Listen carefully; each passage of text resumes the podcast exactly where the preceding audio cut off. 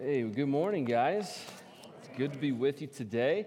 Men in the room, you braved it. You made it through yesterday. You got a good night's sleep. You're rested up, ready to worship uh, today. So it's, it's our pleasure, our joy uh, to be with you and share um, just a little bit on marriage. And, and if you're visiting for the first time, or, or if you do not know, my name is um, Isaiah. I get to serve um, here at Highland as one of the pastors, and it's just a, a great joy to, to, to serve here. And this amazing lady next to me is my wife, Amy.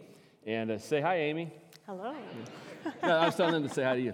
But we've, we've been married for, uh, for 14, almost 14 years. This June will be 14 years. Um, together we have three boys, three energetic, fun loving boys. Noah's 12, Eli, Elijah is 10, and Titus is 7. You can see their pictures on the screen behind us. Uh, so our, our house is a ton of fun.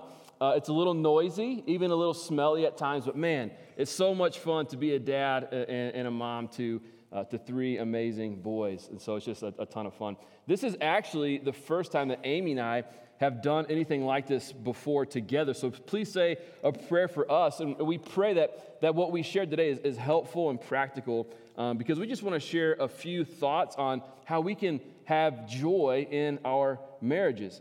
Uh, Amy and I have just such a desire and a passion to see marriages thriving. Uh, but the reality is, really, over the last seven years, it, since I've been in a you know biblical counseling, pastoral counseling ministry, um, I've spent a lot of time with many couples who just don't have joy in their marriages through various reasons. You know, instead of joy, uh, they're filled with dysfunction. Instead of peace, there is hurt. Instead of thriving and flourishing, there is pain. And this is such a tragedy because this, is, this isn't God's design for marriages. In many marriages, if not all marriages, they're going to go through tough times. We're going to go through good points and bad points, high times, low times.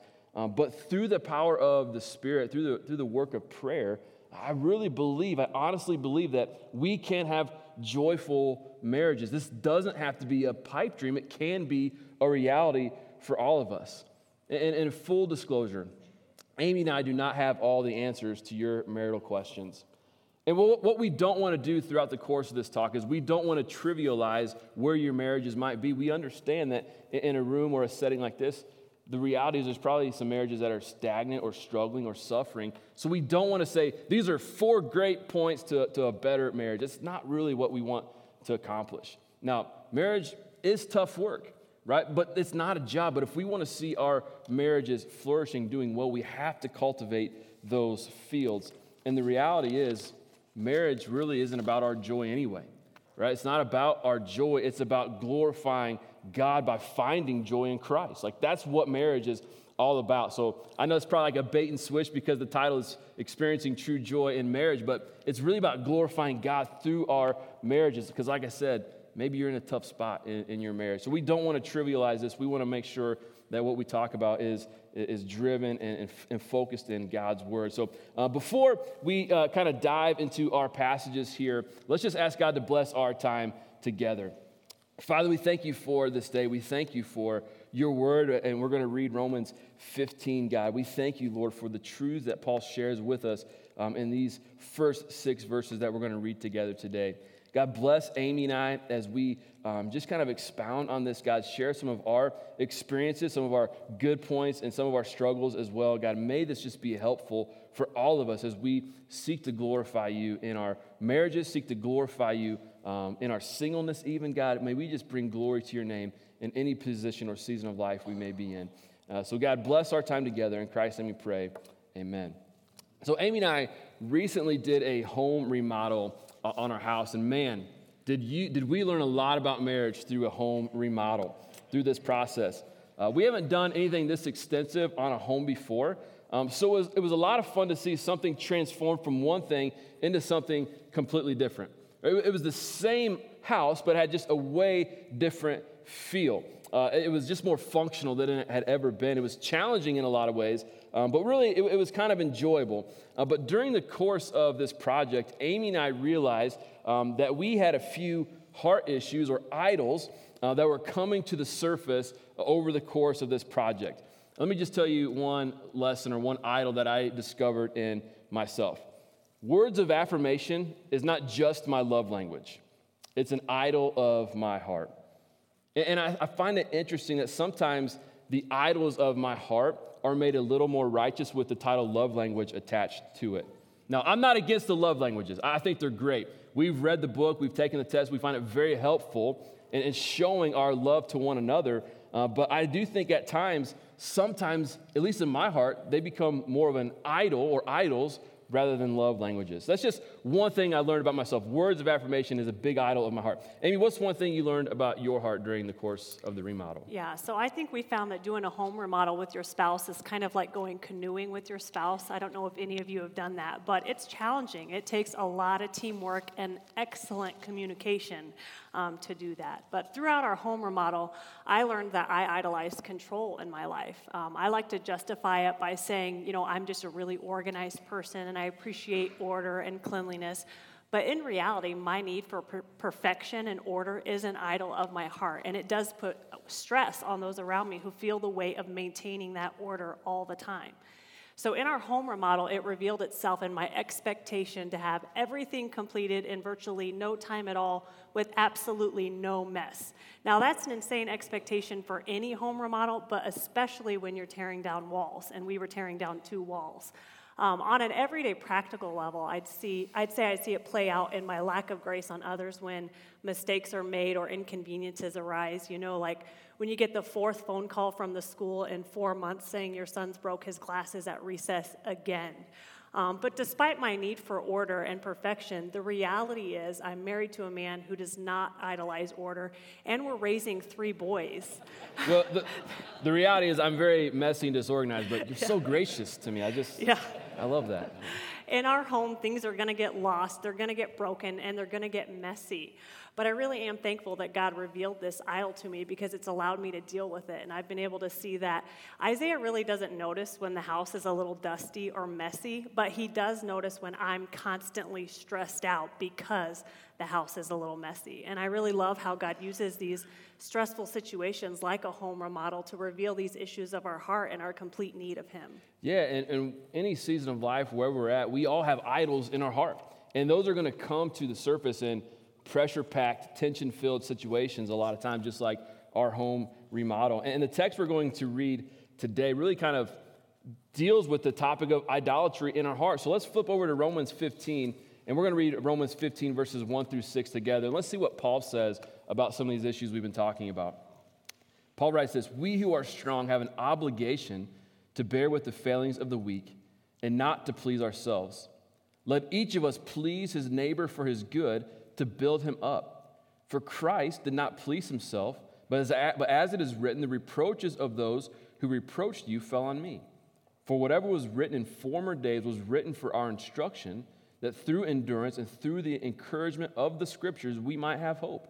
May the God of endurance and encouragement grant you to live in such harmony with one another in accord with Christ Jesus that together you may with one voice glorify the God of Father, our Lord Jesus Christ. Now, there are four powerful truths that Amy and I want to pull from this text. I want to list them for you, then we're going to kind of unpack these together. But, but the four points are this don't seek to please yourself. Build one another up. Live in harmony. And with one voice, glorify God. Now, to build some context here, and we'll, we'll roll into point number one. Paul is instructing this church on how they can have unity one with another, particularly those who are spiritually strong and those who are spiritually weak. We see this in verse number one. Paul says, We who are strong have an obligation to bear with the failings of the weak and not to please ourselves. Here's kind of the crux of what Paul is saying in this verse. He says, Live in a completely self sacrificial way, looking to the other person as more significant than yourself. This is a great truth for church attenders, but it's really practical and relevant for marriages as well. Because in the context of marriage, we are saying to our spouse, You are more important than I am.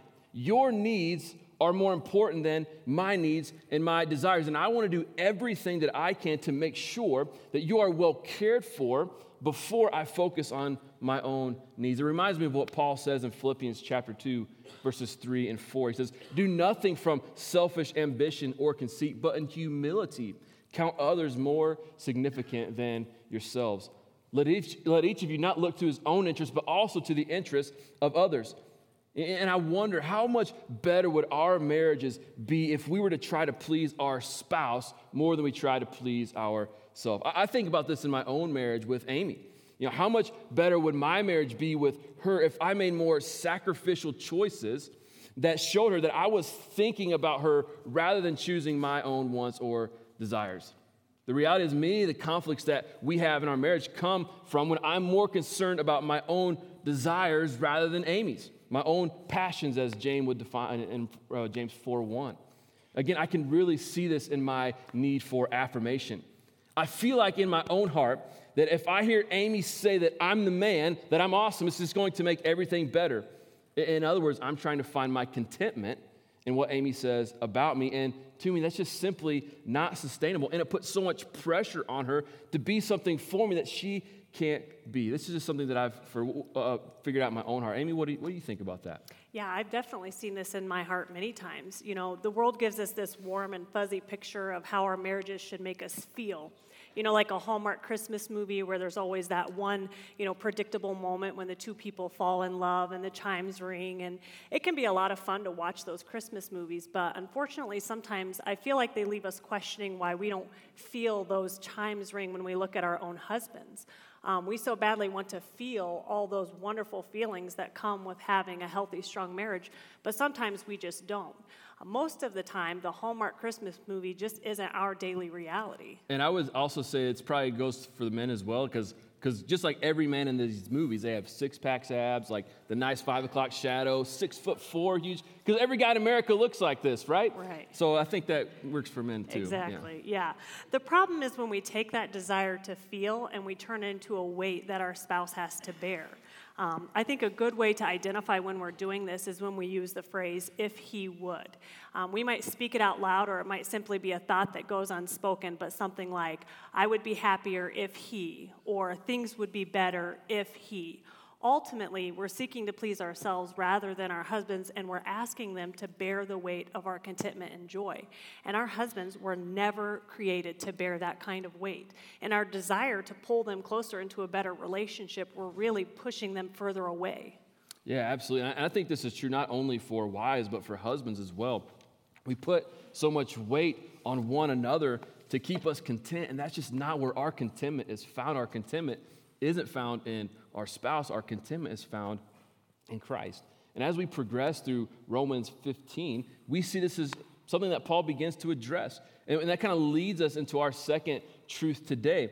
And, Paul says this in, as we progress. He says, Let each of us please his neighbor for his good to build him up. So, in addition to having an obligation to please others more than ourselves, he says, Build them up build them up. What a great concept that Paul is, is teaching the readers of this letter. They build up, they uplift, they benefit one another. Again, Paul is, in context is speaking to a church, but he's instructing more mature believers. Don't break fellowship with those who may not be at the same point in their spiritual journey. But look how practical this is for marriages as well, that we build one another up. And so I just want to speak to the husbands in the room for just a couple of minutes and challenge all of us to take special care in how we are building up our wives. You know, this is a special process. This is, this is not an easy task. This is one that needs to be bathed in prayer, is saturated with the Holy Spirit. You know, it reminds me what we read in 1 Peter chapter 3, verse 7, when we read these words. He says, Likewise, husbands, live with your wives in an understanding way showing honor to the woman as the weaker vessel, since they are heirs with you of the grace of life, so that your prayers may not be hindered. So I think Peter is giving us some how to's on how to build up our wives well. First of all, he says this live with them in an understanding way. Men, husbands, that means we must be learners. We have to be learners because here's the reality our wives are moving targets. They're moving targets. The way Amy wanted to be loved a decade ago is a little different than it is in 2019. So I have to be learning her and studying her, figuring out where she is, connecting with her heart, asking her questions. So, husbands in the room, understand your wives, learn them, know them, discover them over and over and over. Figure out where they are currently. Peter also says, show honor to the woman as the weaker vessel. This means our wives they have value of the highest honor. They have value of the highest honor. In other words, she is your standard, right? So, so turn to your wives right now and say, Baby, you are my standard, right? You are my standard in beauty. You are my standard in femininity. You are my standard in godly womanhood. Your eyes are fixed on her as your standard in this life and standard in beauty. Now, Peter's not saying that the wife is weaker in the marriage. That's not what he's saying at all. Peter is saying, You treat her as if she is. You bear the strength for your wife. Peter's saying, Build them up delicately. Build up our wives compassionately. Build up our wives considerately.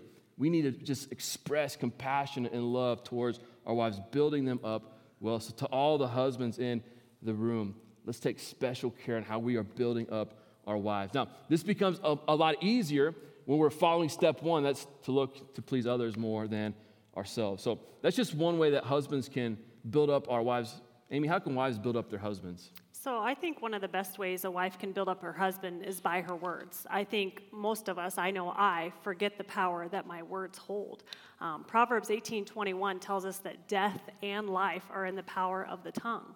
Now, doing something stressful like a home remodel really has a way of testing our ability to be gracious with our words. I really had to challenge myself to think before I speak and ask myself, is this something that needs to be said, or do I just feel like I need to say it? There is a difference. If it doesn't actually need to be said, then I should probably, you know, we should hold our tongue. And if it does need to be said, you know, we could just challenge ourselves is this coming across in a gracious way? Um, a really good example of this for us personally would be uh, the day you worked on our ceiling at home. So we had pretty much finished the whole home remodel. Now, remember my need for cleanliness and order. Everything was all put away and shiny and, and perfect again. Um, I had to work that Friday, but Isaiah had the day off, and um, we had had a little settling happen in our ceiling, which resulted in a, a crack. And he decided he was just going to get started on the project. So I come home that afternoon um, to find dust and smeared dust, you know, that paste that forms when you mix water with dust. It was just all over the floor. That in itself was frustrating. But then I look up at the ceiling to find you know, the two foot crack only had about six inches of it repaired. Isaiah had decided it made that sense at the time. He decided he should do it in increments, you know, which in my mind was saying, okay, we're going to have to repeat this mess over and over. Um, he was so proud that he had taken the initiative to get started on the project, and not just to get started, to even mop up after himself. And I could literally see the spark of pride leave his eyes as I informed him how I would have done it differently. Now, in reality, his mind heard me saying, You did it wrong. Um, but you know, God used that interaction to remind me that He has been and continues to be immeasurably gracious with me, and that I should freely share that grace with others, especially my husband. Um, when it comes to marriage, I really feel like choosing to be gracious is simply holding our tongue when what we want to say is not only not building our husbands up, but it could even be actively tearing them down. Yeah, and I think that's true for husbands. Well, I just think about sometimes in our own marriage where it seems like sometimes the filter between my brain and my mouth is missing. And, and, and we can say some pretty ridiculous things when, when that happens. And, and I think it's so important that we consider the words we are saying and building one another up with the words on a practical level uh, because our words really do matter. What we say and how we say it is a really great way for us to model Christ's likeness in our marriages. And of course, Paul goes on to use Christ as our example of this in, the text. And what a, what a wonderful example for husbands and wives to, to, to look to Christ, who did not seek to please themselves, but ultimately looked to, to please us. You know, we read in, in, in 2 Corinthians 5.21 that he became sin for us who knew no sin, that we might become the righteousness of God. That is supreme sacrifice. You know, that is selfless. And ultimately, as husbands and wives, that is our pursuit of joy in marriage. It's becoming more and more like Christ, modeling our life like him. And how do we learn to do that? Paul says we do it by learning Scripture, by turning to the Word of God learning to be like Christ, we also find endurance and hope when we do this. So, if we want gracious, selfless marriages, if we want marriages that are not seeking to please ourselves, but to please our spouses and to build them up, we turn to the Word of God. And so, as we progress from powerful truth two to powerful three, we see what as an outflow of this, living to please others, building them up. We see an outflow here. This is what Paul says is live in such harmony with one another in accord with Christ Jesus. This means as we are seeking to meet the needs of our spouse, building them up, and we are actually approaching marriage with a team mentality. The emphasis that Paul is making here is that there is mutuality, there's a, an appreciation, a thankfulness to be with one another. Again, he's speaking in a church context, but how relevant is this for marriages as well? You know, marriage is really good when there is harmony and like mindedness, and there's a lot of tension when there isn't. True in a church setting, true in a marriage. I think this is most clearly seen with us when we actually started talking about doing this lesson together here today. We were not in harmony like I thought we were. So, when Pastor Jeff asked if, if what he thought about Amy and I doing this lesson together, I said, This sounds great. I need to go home and talk to Amy. Sounds awesome. Well, when I got home to ask her, this was her response This, th- this is great, but I don't feel like I can say no. Maybe we should spend some time talking about this. That's what she said. This is what I heard an emphatic, yes, let's do it. I'm all in. That's what I heard. so, long story short, here we are with joy talking to all of you here today. Now, it may or may not have caused some tension, but it's a great example of what happens when there is not harmony, not like mindedness between spouses. When spouses miss this, this, this harmony, this unity together, what we're missing is the byproduct of what comes next, and that is to glorify the Lord, glorify God. In other words, when, when we are together seeking the needs of others more than our own, building each other up, living in harmony. We are bringing glory to God. It's an act of worship. So instead of creating idols of one another, we're actually worshiping God together.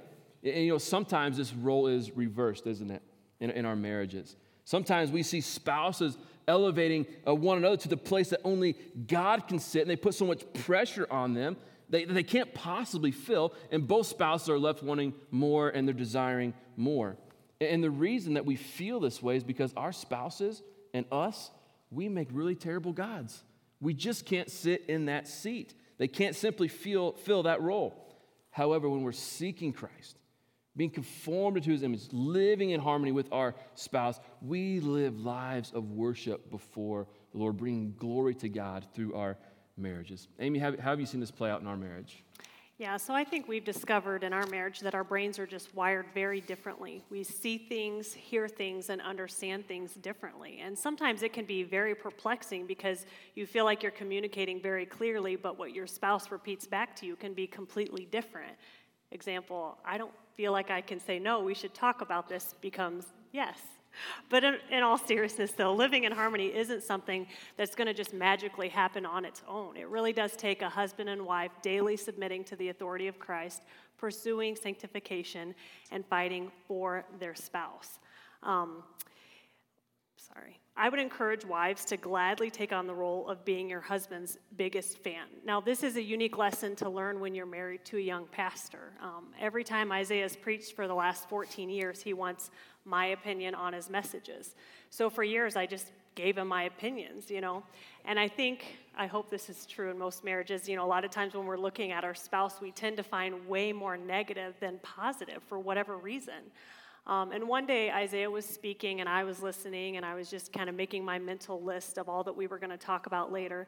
And I really felt God just kind of gently whisper to my heart I didn't give him to you so you could correct him. He doesn't need your correction. I want you to be his biggest fan. Now, this really convicted my heart and it changed the way that I view my role. Um, our husbands have so many people around them who are going to let them know when they mess up. But God gave us, the wife, the incredible role of being the one to love them, encourage them, fight for them, and to be their biggest fan. And I feel like it's so much easier to live in harmony when we're viewing both our role and our husbands through the eyes of God. Yeah, and the encouragement that we receive from one another is powerful and it's meaningful. And I think that's a great point that our encouragement just goes a long, long way in, in, in our hearts. And so as we kind of progress through and we begin to land the plane a little bit on this message, uh, we, we notice that Paul is, is still speaking on this idea of glorifying God. He, he actually writes this with one voice glorify the God and Father of our Lord Jesus Christ. So, the whole point of our marriages, the whole point of seeking joy in marriages is that we might bring glory to God. So, as I said, the end goal for our marriages today is not joy at all. It's about bringing glory to God. That's the end goal. Again, we do this by pursuing Christ in our devotion time, spending time with Him in the Word as Paul instructs us in the text, to, to, to seek after Him. And I can't stress how important it is for husbands to be setting the pace, setting the tone, for them to be, you know, kind of setting the example for devotion time in their families. Now, this is not just important for husbands, this is important for wives as well. So, Amy, why is this so important for wives? And what's, you know, a couple examples that you do to help in devotion time? So, in regards to daily Bible time, I kind of feel like I have two roles to play. The first is to make sure that I'm in God's Word daily. Um, I'm sure all moms and wives have been to that place where you're just pouring out of an empty cup. It can be so exhausting and discouraging to feel like there's so many people that need something from you and you really have nothing left to give. So it really is so important that, you know, wives keep their cup full so that they have overflow to pour out onto their husbands and children. Now, practically, this is going to look different for all of us based on seasons of life and schedule. For me personally, I just find it best to get up early each morning and spend time reading, praying, and journaling. You know, because I like schedules and organization, I always keep um, a specific reading plan and I try to get up at the same time every day. For me, it's just easier to feel like I have a schedule that I'm accountable to keeping. But again, this could look different in so many ways for each person. The second role is the scheduling of the family devotion time. Um, in our house, I'm the schedule keeper, and I'm sure we all know how hard it is for families to spend intentional time together. So, with that in mind, Isaiah and I have really tried to partner together to make sure that our family has consistent time to sit together for study and prayer. For our family, we found that this works best at dinner time. So that's what we try to practice daily. Now, this is not a perfect formula. We by no means have mastered this area. But I feel like it really just goes back to that team mentality and working together to live in harmony.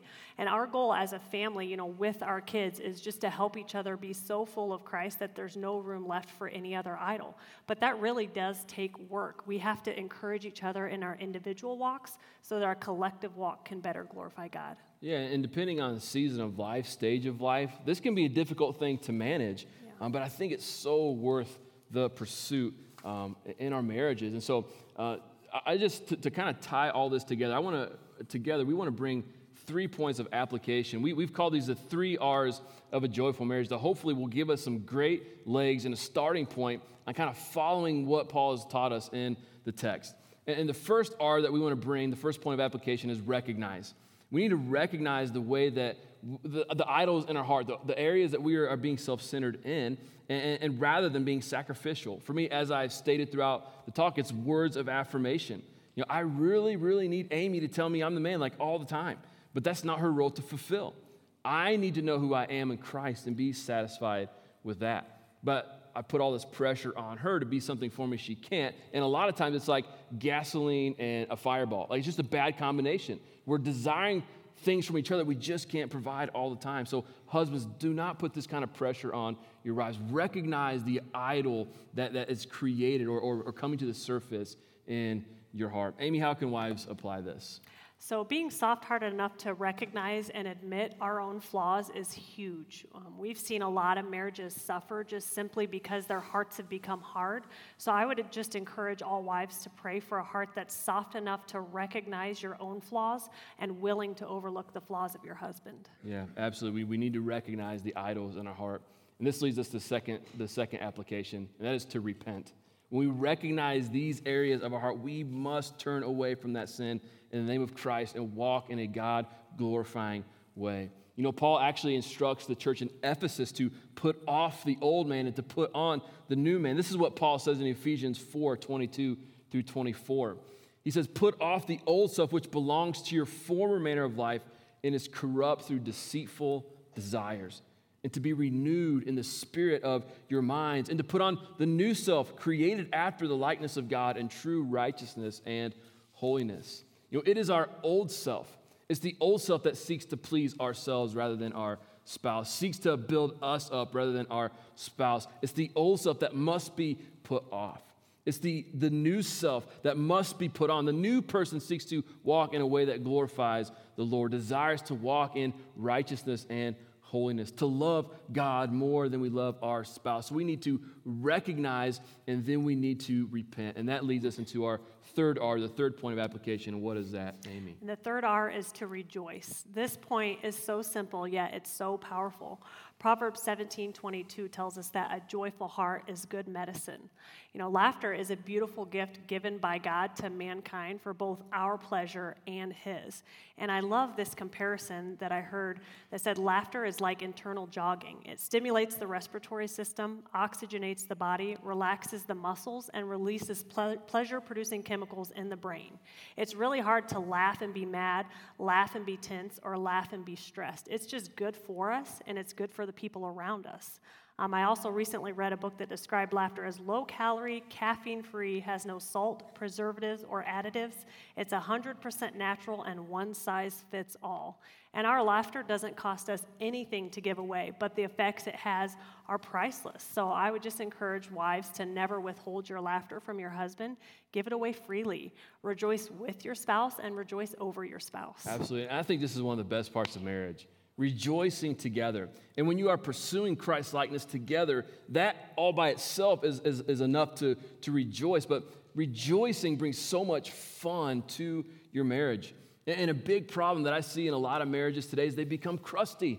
They just can't have fun together. So I encourage all of us just have fun, rejoice together with the spouse God has sovereignly allowed into your life. Go on dates, play games, laugh together. Don't take yourself too seriously. Just rejoice and have some fun. You know, you can also rejoice by recognizing, you know what? God has graciously brought us together. Let's be thankful. Let's have hearts of gratitude for our marriage that God would bring us together. So I say rejoice over our marriages. Rejoice how the Lord has blessed you and graciously allowed you into one another's lives. Rejoice, rejoice, rejoice. You know, God's plan for marriages. He, he wants to see them flourishing. And, and Amy and I are committed to and passionate about praying for thriving marriages. And so if you're in a marriage that is struggling or stagnant or, and you need a, a little bit of um, help, just seek help.